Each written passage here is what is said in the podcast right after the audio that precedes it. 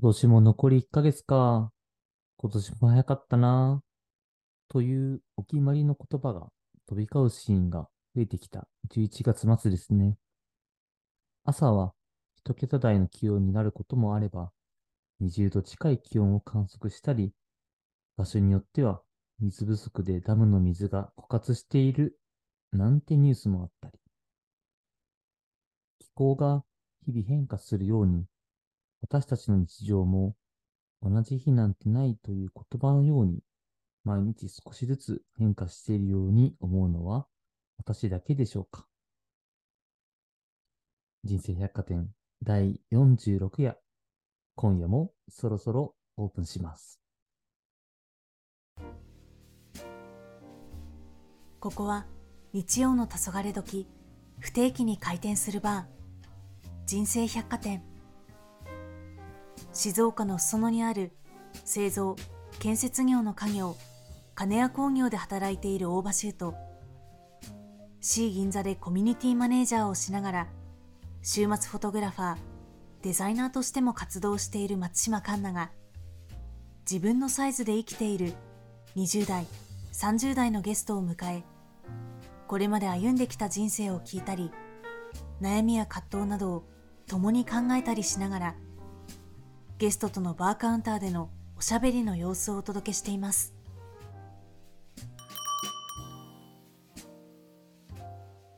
今週は先週に引き続き NPO 法人青2歳でコーディネーターとして活動している高山祐介さんが来てくれております。よろしくお願いします。こんばんは。また来ちゃいました。よろしくお願いします。今、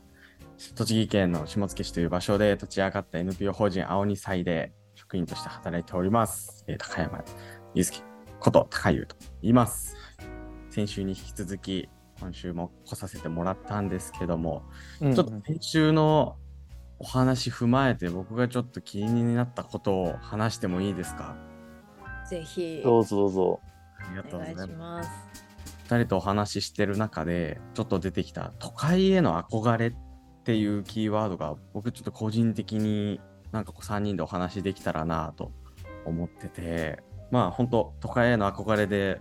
戻ったというカンナさんといい都会への憧れがなさすぎる無頓着な僕は栃木に戻るみたいなっていうところとか周さん自身もね一度東京に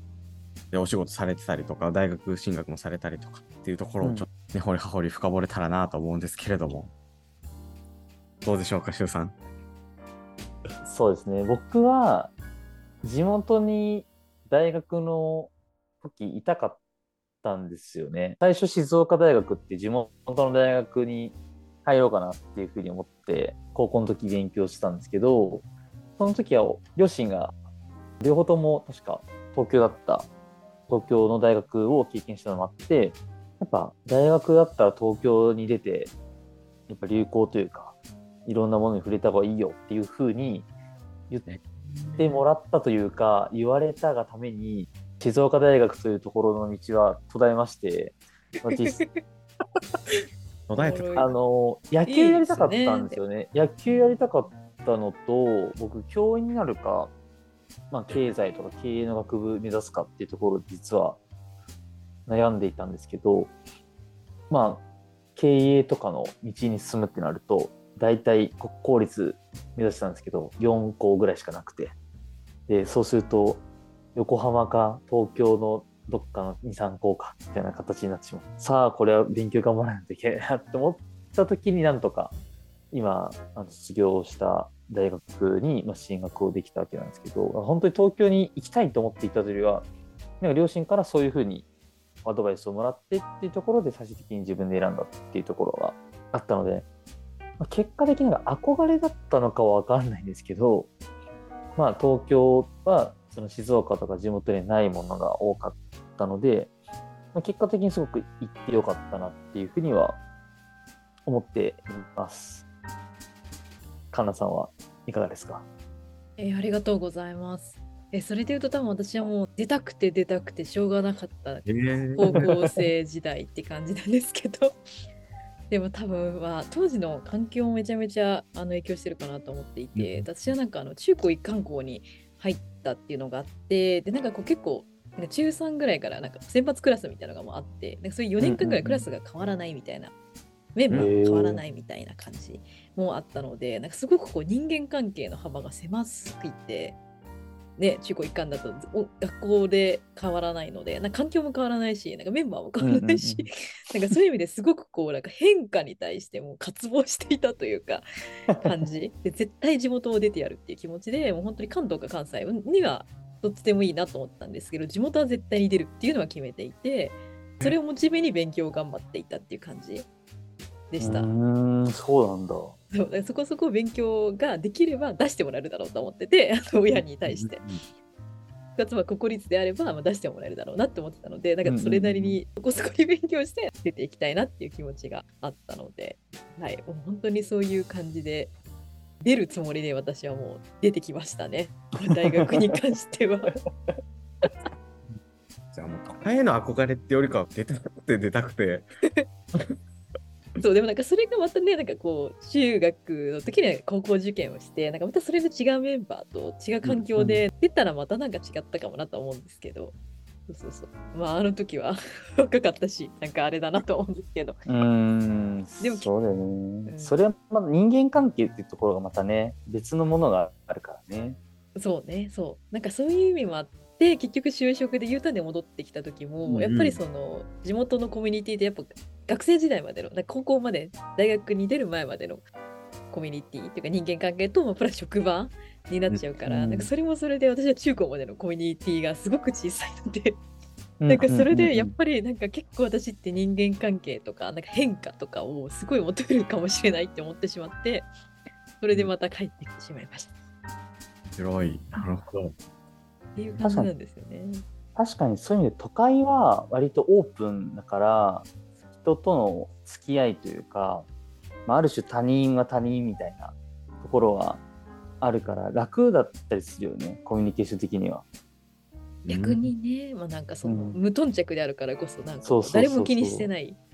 よくも裏返しだと思うんですけどその地方に行くといろんな人が石灰を焼いてくれたりとか、うんうん。すごい縁ご縁がご縁を呼ぶみたいな感じでなんかつながっていく感じがすごくあるんですけど逆にそれがなんかね窮屈だって思うこともあるかもしれないし。だよねうん。うんそうそうそうそうどっちもどっちだがなとは心地いい人と心地よくない人がいるから。どっちがいいとか悪いとかでもないんじゃないかなと思ったりはしてます。うんうんうんうんまあ、どんな感じのね、人なのかっていう。そうそうそうそうそうそうそう人にもよりますしねそう逆にだから高優さんがずっとこういろんな地域とか地方をうん行かれていることが多いと思うんですけど、なんか確かに思う一回も東京大阪とかなんか行きたいとかはなんかなかったんですか？えーなんか不思議なもんで意外とないなっていうタイプで、まあ、もちろんフラット一瞬とか行くんですよ。一日遊びに行くとかうん一緒にうん。うん滞在してみるとかはあるけど、なんだろうな。やっぱ僕が栃木県民っていうこともあるのかやっぱ東京とかってなんかすごい遊びに行く場所っていうすごい認識があってなんか刷り込まれてんのかな。いやこんなところで住めるとは思えないみたいなマインドになんか不思議となるのが第一になっちゃうんですよね。暮らしの延長上考えるというか。変化があっていろんな人と出会いたいとかってよりかはなんかここにずっと根を張って暮らしていけるかみたいなのを考えた時に多分憧れ消えてるんだろうなってなってじゃあそうじゃない逆としてローカルな場所なんかすごい地方とか地域とかっていうところでどんな風にこう根を張って生きてる人たちがいるんだろうとか根の張り方とかにめっちゃ興味あるのかなって今お二人の話聞いててふとなんかすごい思いましたね。そうだよね。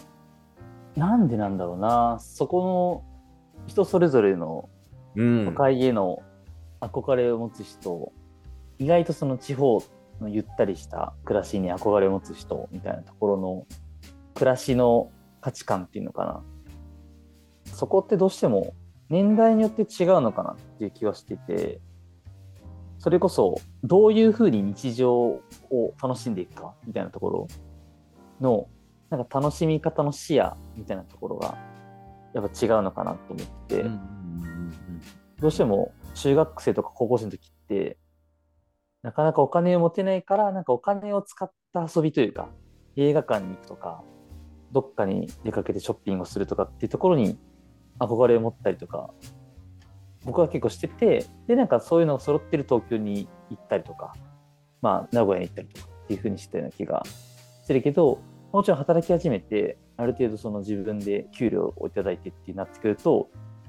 そうじゃないところにも目が向けられるようになるというか、そうすると、地方も良さそうだな、みたいなところで、地方の暮らしに目が向いたりとかっていう風になんか変わっていくのかな、なんていうのを今話を聞きながら勝手に考えてたかな。そんな中でちょっと僕も一個聞きたいんだけど、最近高湯は栃木で遊び方をすごい考えてるっていう話を耳にしたんですけど、うん最近のその高湯の推し栃木での遊び方は何かありますか？西栃木での遊び方、いやもう今それすらも結構模索中で、うんうんお二人にも聞きたいのが、その地元での遊び方、地元の探求の仕方みたいなところがどう遊んでいるのか、どう遊びを見つけているのかっていうのをちょっと聞きたくて、僕はまあ本当大学進学期なんか5年ぶりぐらいなんですよ。なんか栃木に根を張るのが。ってなった時に、うんね、高校時代って地元でどれぐらい遊んでましたかって、まあ、人によると思うんですけど、僕は全然遊んでなかったなって思うタイプになった時に、じゃあ戻ってきました。ここの場所でこう何をどう遊んでいこうかって、すごいその遊び方、まあ模索中って僕は今言ってるんですけど、そのなんかこう、地元民だからこその地元の楽しみ方って、どうやってこう、お二人は体現されるんだろうなっていうのをちょっと、もうむしろご教授願いたくて、バーなのにご教授なの？バーなのにご教授なんですよ。ょっと結構気になるなと思って、うん。確かに。めっちゃ私は悩み私も超悩みなのでシュウ君に教えてくださそうい 一番楽しんでそうじゃないですか、ねえシュウさん。うんそうそうすごいそんな印象があるのでぜひ。カンナにそれ言われるのちょっとあれだな。いや私ない。いやなないっていうか私も逆にめっちゃ悩んでた。嘘。え地元じゃなくても別にいろんな土地にさ例えば撮影に行ったりとかしてるからそこで楽しんでるのかなっていうふうに勝手に思ってたからそれも聞こうかなと思ってたんだけどまあ僕の楽しみ方はできるだけお金をかけないその土地での遊び方みたいなところをめちゃくちゃ考えていて例えばショッピングをするとかだったり映画館で映画を見るみたいなところってどこでもできるとう思っていて、例えば僕の場合裾野っていうところ、まあ、周辺だと沼津とか三島っていうところがあったりするんだけどここだからできること楽しめることみたいなところを見つけられた時にあなんかそこの土地への愛着を感じるなっていうふうに思うので例えば前にやってたのは僕ランニングが最近好きなんですけど走ってみて富士山って、まあ、静岡の中でも見えるところと見えないところがまずあって。で見えるところでも富士山の見え方って全然違うんですけどなんかそのこ裾野の中でもこう走っていってここから見た富士山はどういうふうに見えるのかみたいなところを逐一なんかポイントごとに写真を撮っていくんですよ。それを整理をして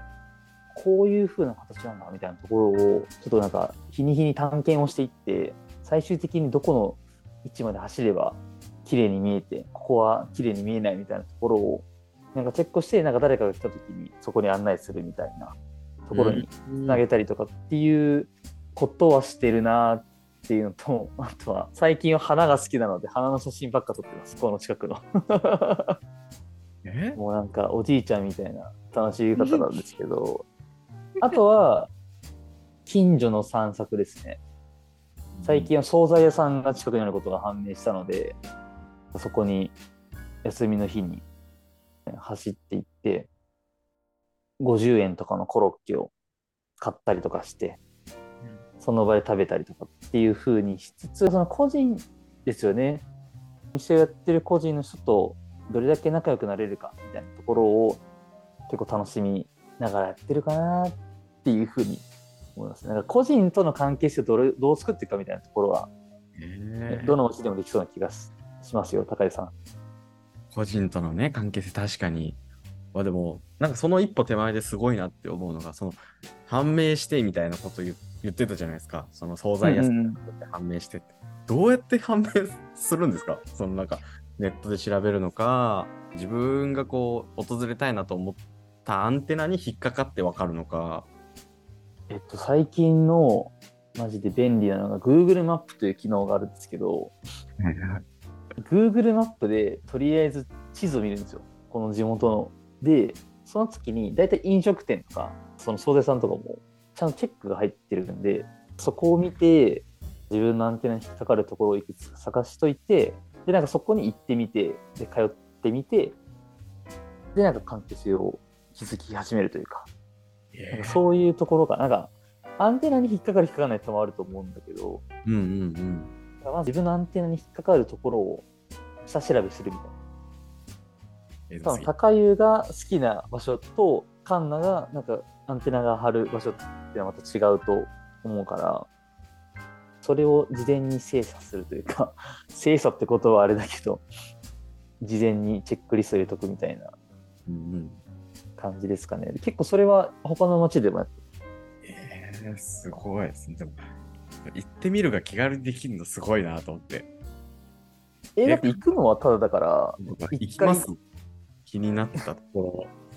とかに、うん一人であろうと、個人の関係性を築きまでもうしに行こうみたいなテンションで、一人で足運ぶみたいな、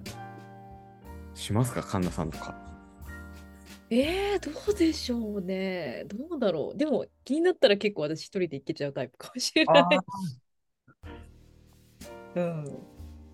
いや、でもどうかな。場所によるかなって感じですね。うんうんうんうん。逆に人がいるとか、コミュニケーションが発生するっていうところは、ちょっとなんか誰か連れてこうかなって気持ちになるんですけど、自然の場所みたいなやつはうんうんうんうん大丈夫。なるほどね確かに対自然か対人かで、そうそうそうそうそうそう。やっぱ違うわけだ、フットワークの。人見知りなんで、ちょっとね、なんかハードル高いですよね。常連さんがよく多いとかのところは超ハあーードル高いんですよ。確かにそうそうそうそう。でも根本仲良くなるために行くわけじゃないからうん別にうん確かに確かに。気になるなと思って行ったらたまたまなんか面白い個人の人だったみたいなところだったり全然普通の人だ。普通の人というか普通に美味しいお店だなっていうふうに思って別にそれで一回終わってでも友達連れて行くみたいなことにも別にあるから、何でもかんでも仲良くなろうってわけではなくてがまず別に行ってみてその場所にこういうものがあるっていうのを知ることはみんなにもできることだからまずはそれをやってみてそこからなんか自分のアンテナに引っかかったものとかあいいなっていうセンサーが働いたものに対してはそれを残しといてさそれが行きつけになったりとか、誰かを連れてったりみたいなところになっていけばいいんじゃないかなっていうところだけどね。何いや、納得っすね。ほんとそれが一人でもできる周さんはすごいなと思いつつ、やっぱ僕はそこがちょっと苦手って思うなら友達連れてくべきなんだなって思いました。うん。やっぱカンナも言ってたけど、ね、人見知りの方もいるだろうし、ちょっと常連さんの中に飛び込むって結構勇気がいることだから、うん僕もそれはなかなか難しいと思う 思うんだけど、ですねなんか。いろんなね、その土地の楽しみ方ってるから、みんなどう考えてるのを聞きたいな。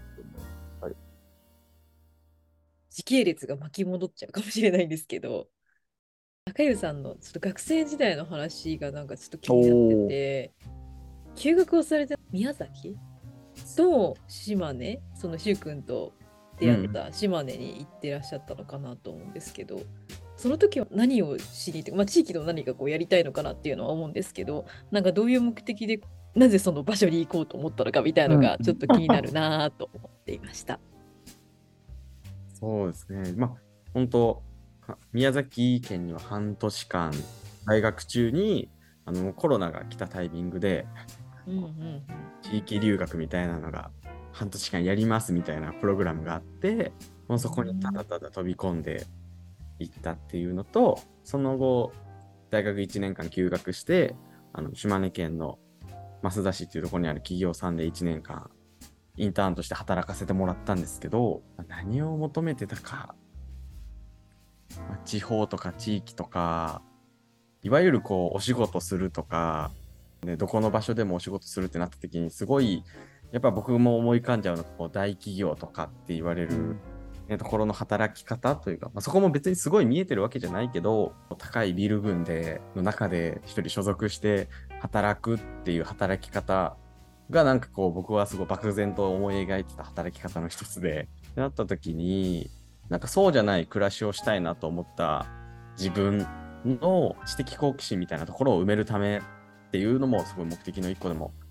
あるかなとは思ってて、まあ、そうじゃないこうむしろこうビルがないような地域で町の人たちはどうやって営みをしているんだろうなっていうところを本当にただただ文献とかで知るとかってもう知ったかじゃないですけど知った気になっちゃうから、じゃなくて僕自身がこう体感したりとかそこの現場にいる人たちと本当に一緒に何か活動したりとか手を取り合う中で感じるものが本当実体験として欲しいなと思って全国の中でも田舎って言ったらちょっと怒られちゃうかもしれないですけどすごい本当人口がすげえ増えてく地域かって言われたらその逆を言ってるような場所なのかなっていうところにあえてこう足を突っ込みに行ったっていう感じですね。うん、すごいそれがだって大学生の時にそれを考えてたって感じですよね。今思えば、すごいなあ。うんえね興味があったんですね、そのとうんうんが。そっかそっか。いや実際にねそれで行ってみて、まあ、今のこうお仕事とかにもつながってると思うんですけど、なんか改めてそういう、まあ、なんかずっとち地域とか地方とかに携わってると思うんですけどなんか今後こういうふうになんか地域とかをしていきたいみたいな展望とかその今のね青2歳でやりたいことでもいいんですけどなんかそういうのとかありますか？もちろん、もう未熟ながらに夢だけは語らせてもらって、ちょっとぜひ語ってください。本当にもう、まあ僕らはもう、ね、未熟っていうところを受け入れていくのが、青2歳だけじゃない世界を作っていきたくて、それをこうみんなで容認し合える地域っていうのを今作っていきたいねっていうのをすごいビジョンにも掲げながら、ミッションミッションにも上げながら、進めさせてもらってます。もう本当に、もう僕らは未熟で受け入れるんですけど、でも僕らが未熟で受け入れたところが、もっとこう地域の側でも、もっとこう地域の企業さんとか、地域のこうどこか人とかが、あそんなこう未熟さを寛容に受け入れて、じゃあちょっとどうやってこう立派になっていこうかみたいなっていうところを、もう僕らからどんどん広がっていったらいいなっていうのがすごい今後の展望でめっちゃ考えてて、なんでそういうことしたいかっていうと、僕がすごい好きな鉄則が、まあ、僕らは青2歳でこう未熟だけど、未熟であることにあぐらをかかないっていう最強のキーワードを考えてるんですよ。本当に。で、これがもう、未熟であるのはもう分かったから、もうできないってことは分かったから、でもできないことをできないままにするんじゃなくて、少しでもこうできるものにしていこうよっていうところは、やっぱこう自分たちの軸で持ちながら、そんなところを未熟さを表現し合えたりとか、弱さを吐露できるような地域になって、こうみんなで立派になっていけたらいいなっていう地域を作っていきたいなって思ってます。夢だけはおおおらかに。いいですね、なんかもう、本当こんなあの素敵な新卒がいると思うと、日本の未来は軽いなと思って。すいません。お姉さんだ。とめだ。もう誰って感じなんですけど、すごいこう、ぜひ高湯さんが、まずは栃木からうんそんなムーブメントを起こしていただいて、もっともっといろんな地域でもね、波及していっていただけたら、うん。もっと日本の地域とか地方も楽しくなるんじゃないかなと思いました。めっちゃありがとうございます。素敵な 夢をいただいて。今夜の人生百貨店のゲストはですね、2週にわたって NPO 法人の青2歳でコーディネーターとして活動している高山祐介さんをお迎えしました。高谷2週にわたってありがとうございました。ありがとうございました。めちゃくちゃ楽しかったです。カンナ、今夜結構盛り上がったけど、どうでしたかいやーなんかすごい素晴らしい考えをお持ちでなんか学生時代からすごくあのアクティブに活動されていてなんかこう、地域とか地方とかに関してのすごい課題意識とか、これからの展望みたいなところがとても熱い方であのすごいなんかすごいなんか感想が、感想がすごい語彙力がなさすぎて申し訳ないんですけどぜひねそういうなんか栃木とか今その高湯さんがいらっしゃるところも遊びに行ってみたいななんていうふうに思ったのでうん。これからもね。うん、ね、そういろんなご活躍を楽しみにしつつしらりとなんか私は写真をずっとやってるのでうんうんうん、なんか私はそういうローカルをうん伝えることは好きなので、やっぱ写真を武器に。そういう意味では、本当にいろんなところを津々浦々行きたいななんて思ってるので。いや、そうだよね。そうそうそう本当に。そうなんですよ。カンナはそこが強みだよね。その写真で魅力を伝えるっていうところの部分がすごいうまいなっていうふうに思ってるし、そこで地域との接点ができる感じだよね。そう、どちらかというとそういう関わり方めちゃめちゃ私はしたいので、うんうんうんうん。そうそうそう、なんか伝えることがやりたいなと思っていて。なんかその伝えるっていうところでやっていきたいというか、自分の強みだなっていうふうにちょっと気づけた瞬間ってどこだったかって少しだけ聞いても大丈夫。あ、全然全然。え、でもそれはでもやっぱりもう写真がでかいかなと思ってて。うんうんそのカメラをずっとやっている中でその場所でもいいけどその人物ことを切り取るっていうそこのだからどこを撮るか切り取るかみたいのでその魅力が伝わるかどうかっていうのが分かるのでその写真だけじゃなくてそれこそ私がデザインがやりたいって思った動機もそこなんだけど なんかそれで